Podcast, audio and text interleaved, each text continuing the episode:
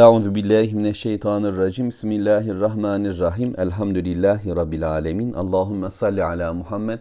Eşhedü en la ilahe illallah ve eşhedü enne Muhammeden abduhu ve resulü. Sözlerin en güzeli Allahu Teala'nın kitabı olan Kur'an-ı Kerim. Yolların da en güzeli Hz. Muhammed sallallahu aleyhi ve sellemin yoludur. Furkan suresi 45. ayeti kerimeye geldik. Rabbimize hamd ederiz. Bu ayet-i kerimeye geldiğimizde Rabbimiz bize doğru yolu bulabilmemiz için nelere bakmamız gerektiğini evrenden söyleyecek. Çünkü Allah'ın ayetleri işte önümüzde Kur'an, bu ayetler, bu belgelerle yolu bulmak durumundayız. Ama insanlar Allahu Teala'nın bir peygamber gönderip kendilerine kitabı, yani belgeleri, iyiliğin ve güzelliğin, hayrın ve cennetin yollarını, öğretme bilgisini reddettiklerinde o zaman kaldırsınlar gözlerini, bakışlarını şöyle çevrelerinde, hayatlarında olan diğer ayetlere baksınlar da bunları ortaya koyanın böyle bir peygamber göndermesini zor görmesinler diyor sanki Rabbimiz. Böylece aslında gözleri, kulakları, kalpleri tıkanmış, kapanmış, dolayısıyla artık hayvanlar gibi olmuş, akletmeyen, düşünmeyen, hatta onlardan yol alarak daha da kötü durumda olan kafirlere diyor ki açın gözlerinizi, açın kulaklarınızı, şu kalbiniz, şu zihninizi bir de bu hayır yolunda kullanın. Bunlar sizin çevrenizde var diyor Allah-u Teala. 44. ayet-i kerimede bu yolsuzların, yol bulamayanların, yolu belki fark ettikleri halde bile bile gelmeyenlerin gözünü açacak ayetler söylüyor Allahu Teala, ama onlara değil. Sanki onlara değil, Muhammed sallallahu aleyhi ve selleme doğru ve ona bağlanmış, iman etmiş, onun peşi sıra giden biz ümmete de, Müslümanlara da Allahu Teala yöneliyor. Çünkü hakkıyla görenler müminlerdir, hakkıyla duyanlar müminlerdir, hakkıyla akledenler müminlerdir. İman dolayısıyla en akıllı bir eylem, aklediş durumudur. Güzel bir bakış kazanmadır iman etmek. Duyuş, hissediş, anlayış hep müminlere özgüdür, olmalıdır. Bugünkü hallerimiz, bugünkü Müslümanların kendi akıllarını kafirlere teslim etmesi, bugün duyuşlarımızı, sesleri, kulaklarımızdan giren sesleri onlardan almamız, gözümüzdeki görüntüleri onların belirlemesi bir düşüşümüzün, bir perişanlığımızın işaretidir. İmanımıza, sahip olduğumuz müminliğimize, la ilahe illallah cümlesine sarılacağız. Bu kitaba tekrar sarılacağız. O zaman Allahu Teala'nın şu muhatap kılışı bizim için şeref olarak yine yerinde durmaktadır. Okuyalım. Bakın 45. ayet Allahu Teala diyor ki elem tara. Yani bakmadın mı, görmedin mi, bir gör. Bu peygamberimize söyleniyor. Ama bu aslında Kur'an'ın muhatabı olan herkese söyleniyor. Mümine de söylüyor Allahu Teala. Ve dünya insanına da bu hitaptır. Allahu Teala'nın kelamı onlara da bir hitaptır. Bir bak, bir gör demektir.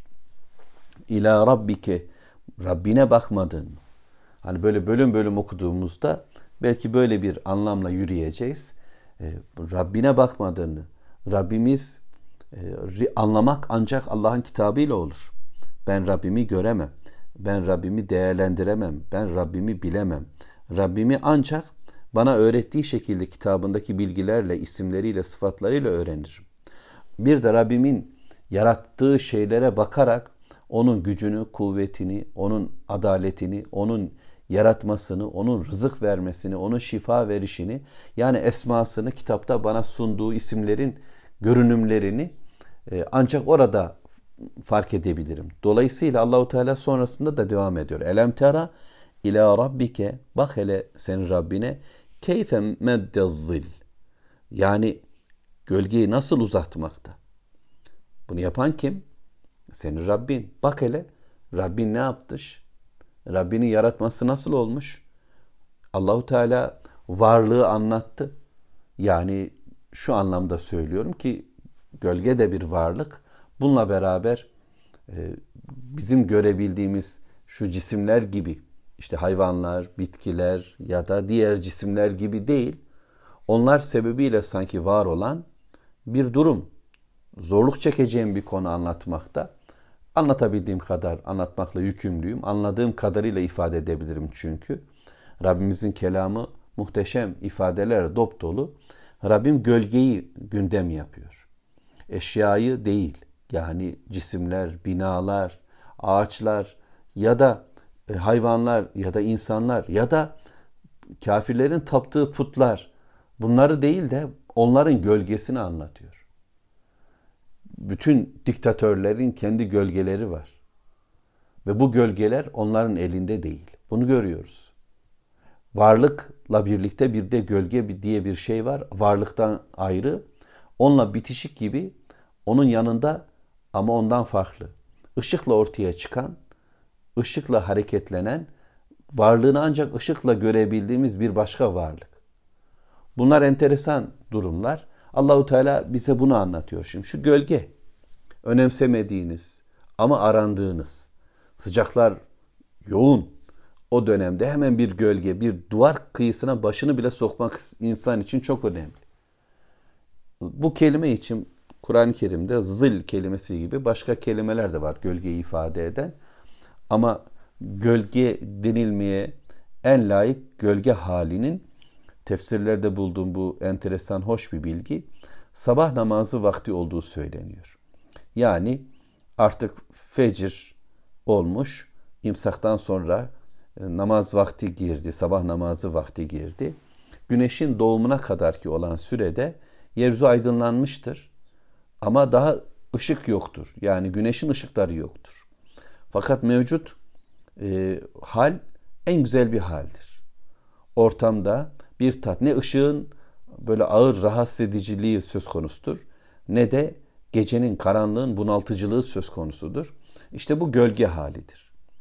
İnsanı gündüzleyin de, güneş varken de aradığı bu gölge işte ağaç diplerinde, ağaçların altında, duvarların kenarında, bir kayanın kenarında vesaire bir yerlerde bir gölge arar. Buralara sığınır insan. Kendi yapay gölgeler oluşturmaya çalışır. Işığın önüne bariyer koyarak, barikat koyarak bununla gölge oluşturmaya çalışır filan. Ama en güzel gölge halini bu şekilde tasvir etmişler ve cennet hayatının da sanki böyle olacağını söylemişler. Allahu Ekber. Şimdi Allahu Teala bu gölgeyi anlatıyor ayet-i kerimede. وَلَوْ شَاءَ, eğer Allah dileseydi, لَجَعَلَهُ سَاكِنًا, o hareketsiz kalırdı. Yani ya gölgeler oluşmazdı, görülmezdi, ya sadece sabit bir şekilde durur. Eşya gibi, cisimler gibi o da sabit bir halde sağa sola dönmeyen bir durumda dura kalırdı. Anlayabildiğim. سُمَّ جَعَلْنَا الشَّمْسَ عَلَيْهِ دَلِيلًا, sonra güneşi diyor biz ona delil kıldık.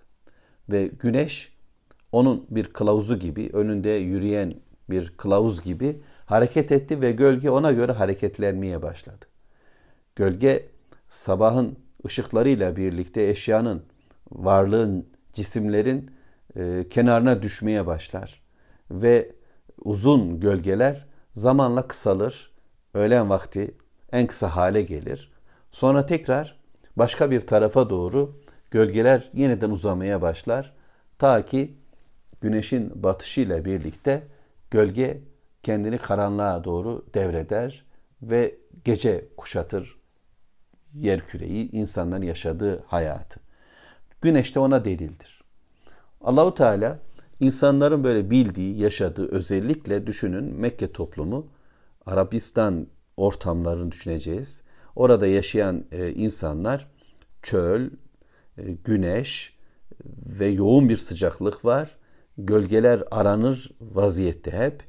Bunu çok iyi biliyorlar. Kıymetini çok iyi biliyorlar. Bu kıymetini, gölgenin önemini bildikleri halde bunu var edenin, bunu yaratanın, bunu bu şekilde hareketlendirenin kim olduğunu düşünmüyorlar. Düşünsenize, kendinizin gölgesine bile sahip değilsiniz. Ama size ait bir gölge var. Putlarınız, tapıyor olduklarınız güya, onların gölgeleri var. Dolayısıyla aslında belki sizler de gölge gibisiniz. Kaybolup gideceksiniz. Kendi elinizde olmayan bir hayatı bizim gibi değerlendiriyorsunuz. Oysa güneş gittiğinde siz de nasıl gölge kayboluyorsa, göremez hale geliyorsanız, bu da bu şekildedir.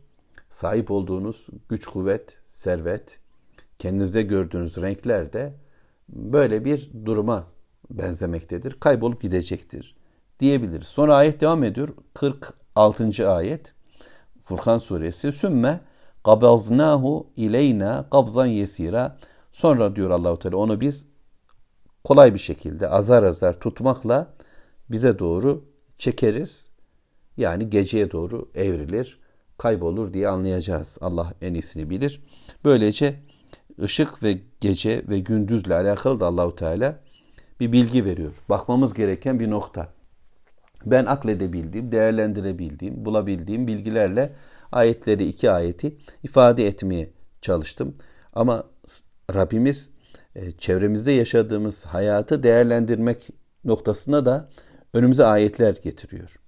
Şimdi bu ayeti okumuş olarak gölgeyi, ışığı, güneşi, sabahı, akşamı değerlendireceğim.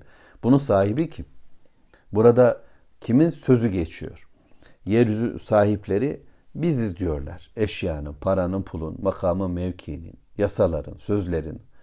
Dolayısıyla insanlar kendi borularını öttürmeye çabalıyorlar. Oysa bakın şu anda bütün güçlerine rağmen dünya, Allahu Teala yok kabul ederek yaşamak isteyen dünyanın gölgeleri bile onların elinde değil. Ve tümüyle yeryüzündeki ışık da, güneş de, gölge de, hareketler de Rabbimizin istediği şekilde olmaktadır. En güzel böyle fotoğraflar, ışıklar, kamera oyunları biliyorsunuz işte bu tür güneş, ışık, gölge işleriyle olmaktadır. En çok bunları herhalde bu ayeti kerimeyi bu fotoğraflarla falan uğraşan dostlar, kardeşler, insanlar bilecektir. Dolayısıyla bu ayet-i kerimelerin ardından gölgeye ve ışığa yöneldiğimizde ortada büyük bir gücün, bir düzenin, bir sistemin olduğunu ve geçici ve kalıcı olanın nasıl değerlendirileceği bilgisini bir daha ayetlerle düşünmemiz gerekecektir. Akletmeye devam ediyoruz. Rabbimizin ayetlerini düşüneceğiz.